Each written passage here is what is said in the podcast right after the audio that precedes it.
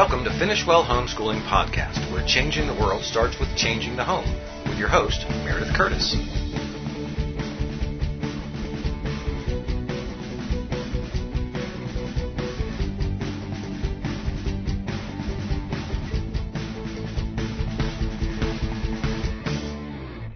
Hi everyone. I'm Meredith Curtis. Welcome to Finish Well Podcast.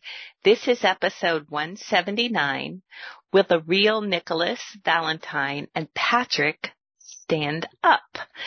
Yes, we just finished Christmas and we all talked about Santa Claus. We saw Santa Claus everywhere and now we're heading into Valentine's Day and St. Patrick's Day and we see little cupids and little hearts and of course little leprechauns for St. Patrick's Day.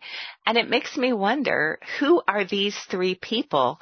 And I have to tell you, I didn't even think about who they were until I was a homeschool mom. I just, when I thought of St. Patrick's Day, I thought of little leprechauns. When I thought of Valentine's Day, I thought of little cupids.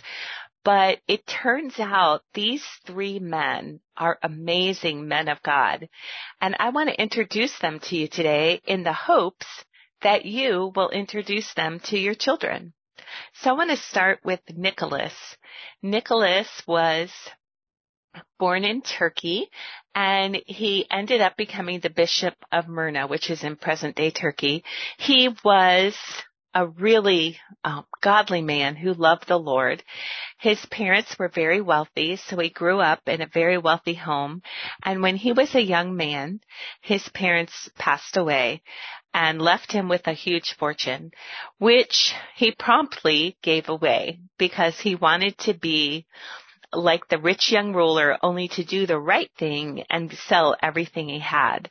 But before he did, he had a friend who had three daughters.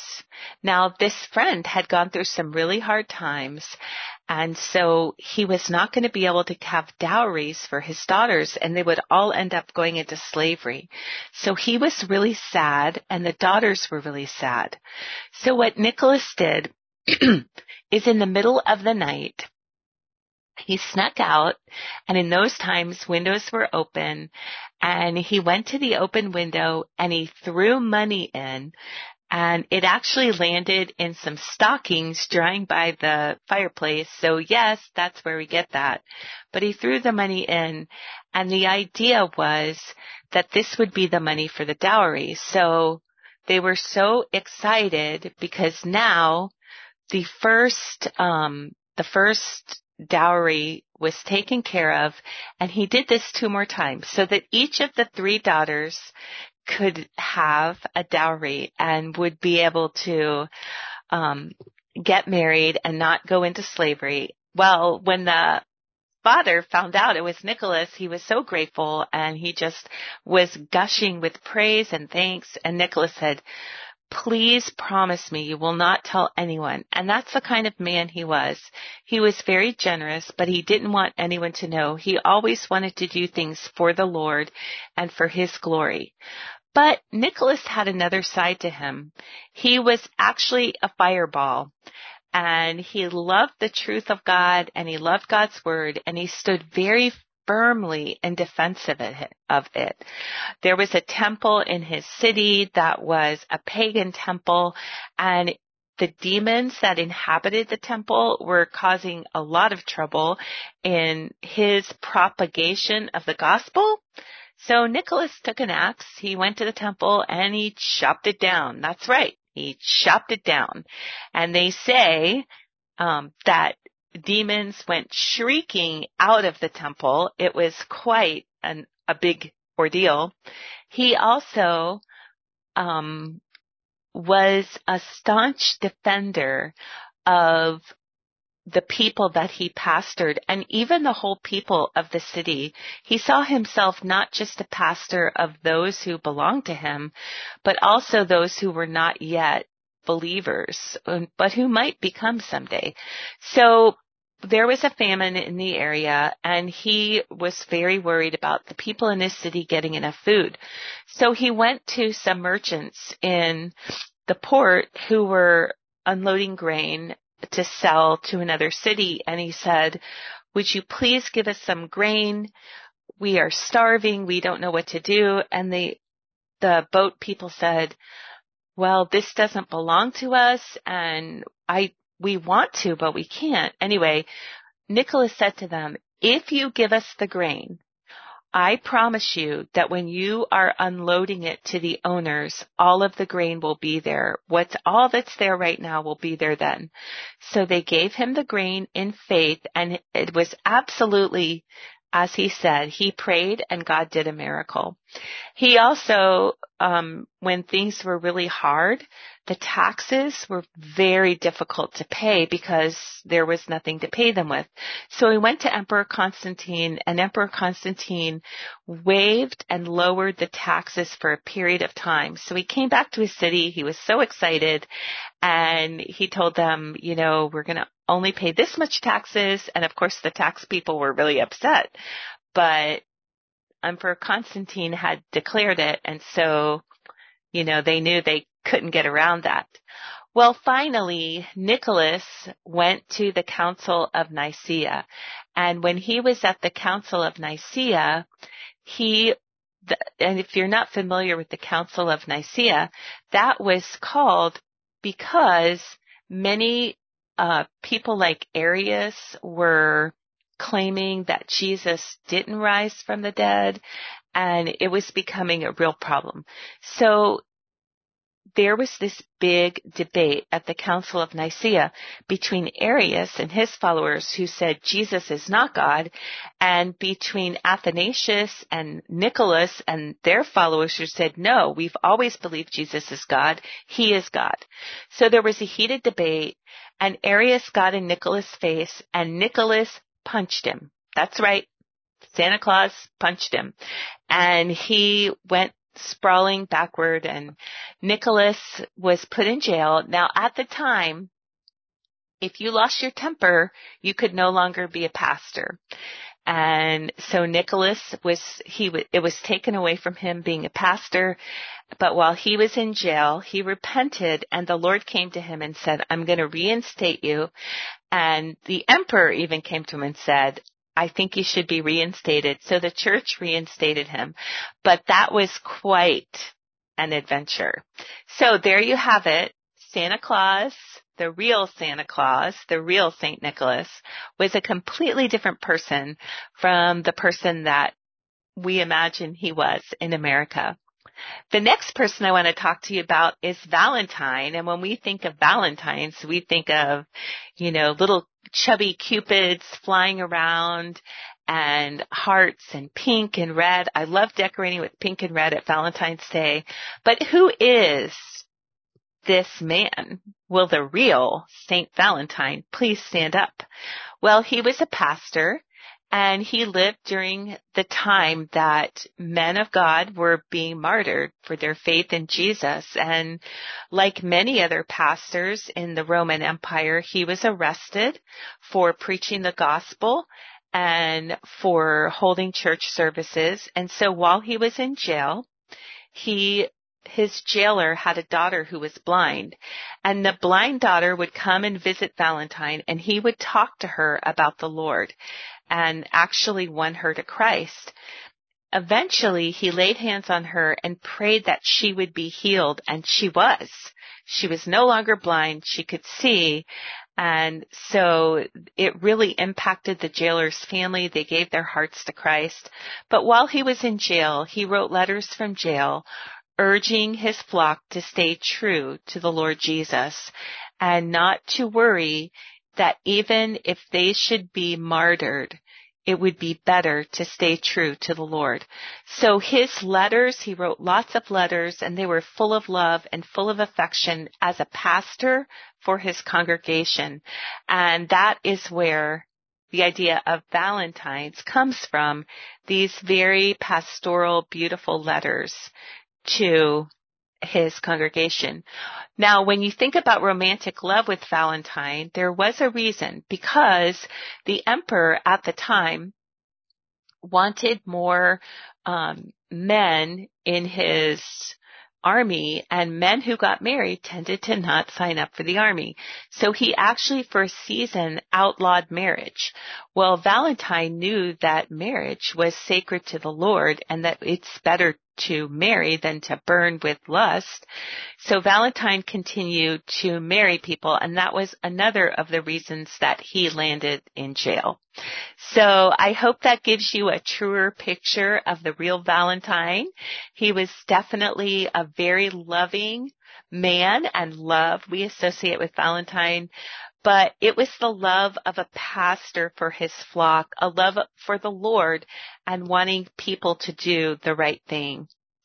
Now let's go to Patrick. Patrick was just an amazing man of God and nothing like a leprechaun. Patrick actually wasn't Irish. Patrick was British and he lived um, over um, on the Isle of Great Britain, and his parents were lovely Christians. They were deacons in the church, beautiful men, a beautiful man and woman of God, and they were constantly showing Patrick how to live, calling him to faith, but Patrick would have none of it. He was a wild party animal. He loved to party with his friends and get drunk, uh, gamble, do all kinds of things. Well, one day he was out around carousing with his friends and some Irish raiders came and they captured Patrick and they took him back to Ireland and sold him as a slave.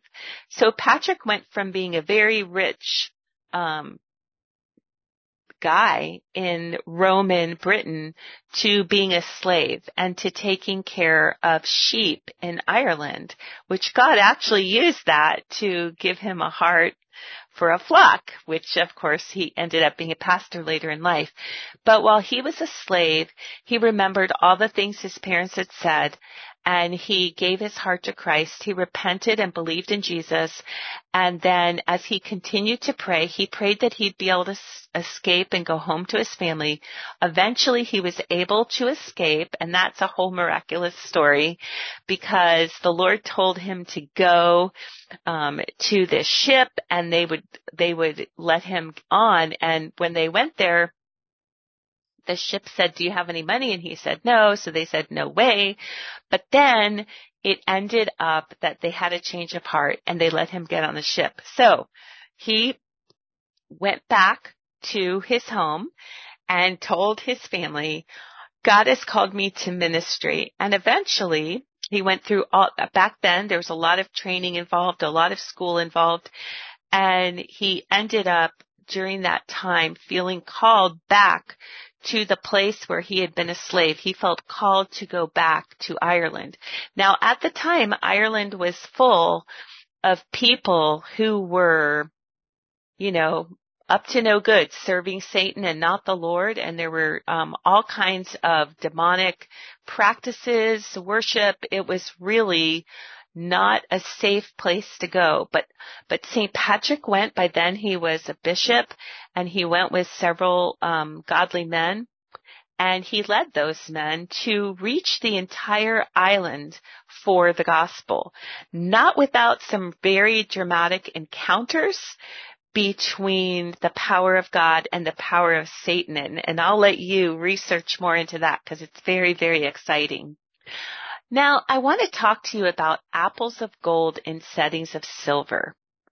Um, and that's a session that I am doing in a conference that's coming up soon. I've been preparing to speak at the Life Skills Leadership Summit. And as I've been talking about this, that words of wisdom are like apples of gold in settings of silver. And I was thinking about these men and how their words were such a blessing to others, because that's what this verse really means, that you know, our words should be a blessing to others. They should bring life, not discouragement. And so I was thinking about Nicholas and how he spoke in the Council of Nicaea and how he spoke to the emperor to get the taxes lowered and how he spoke to those shipmen to get the grain for his people. God allowed him to have words of wisdom, words that were received by others as words that were life, that were truth. He also um, sent he, he Pat uh, Valentine also sent letters of encouragement and he talked to the jailer and the blind girl and the other people in jail. So he had words of wisdom, words that brought life, words that brought truth. And then the St. Patrick spoke to Druid priests. He shared the gospel with the people of Ireland and later he wrote his testimony. So he was another man with his words were like apples of gold in settings of silver.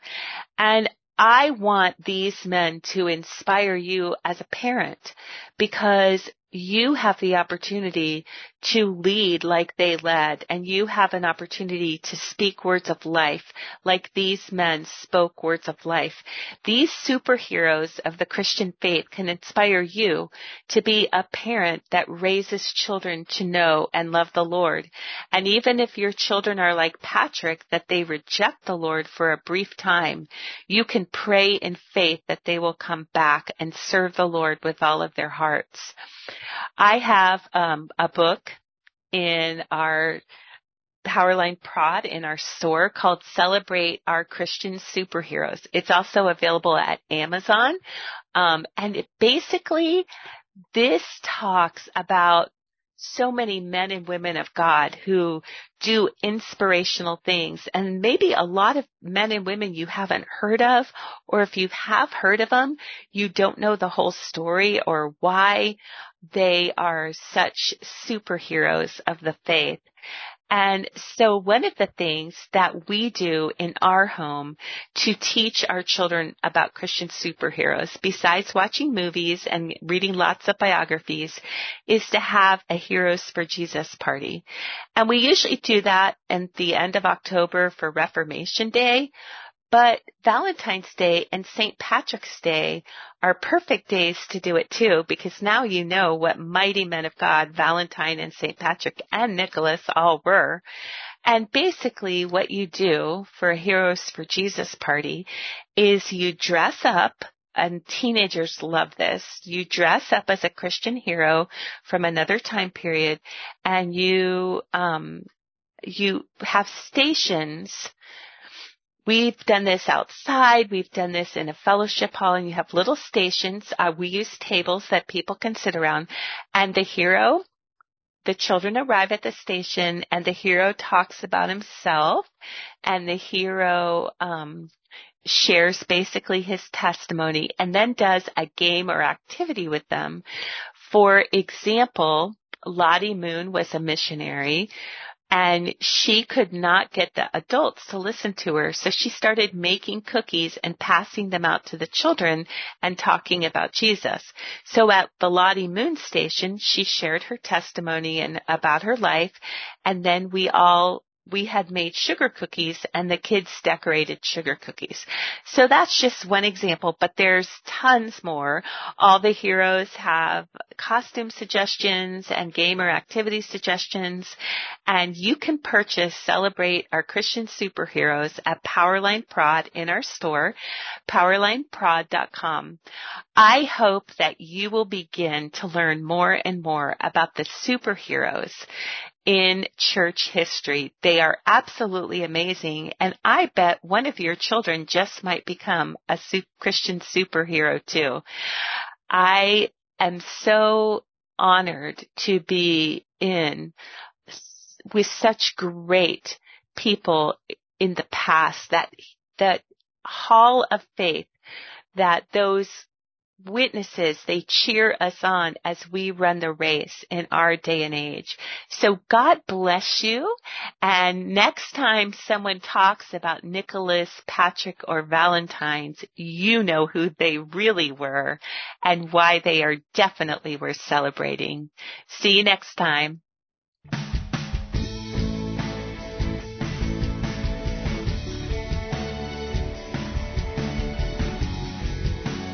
Thank you for listening to Finish Well Homeschooling Podcast with Meredith Curtis and the Finish Well team. Please listen in every first and third Monday of each month at 7 p.m. Eastern Time here at the Ultimate Homeschool Podcast Network.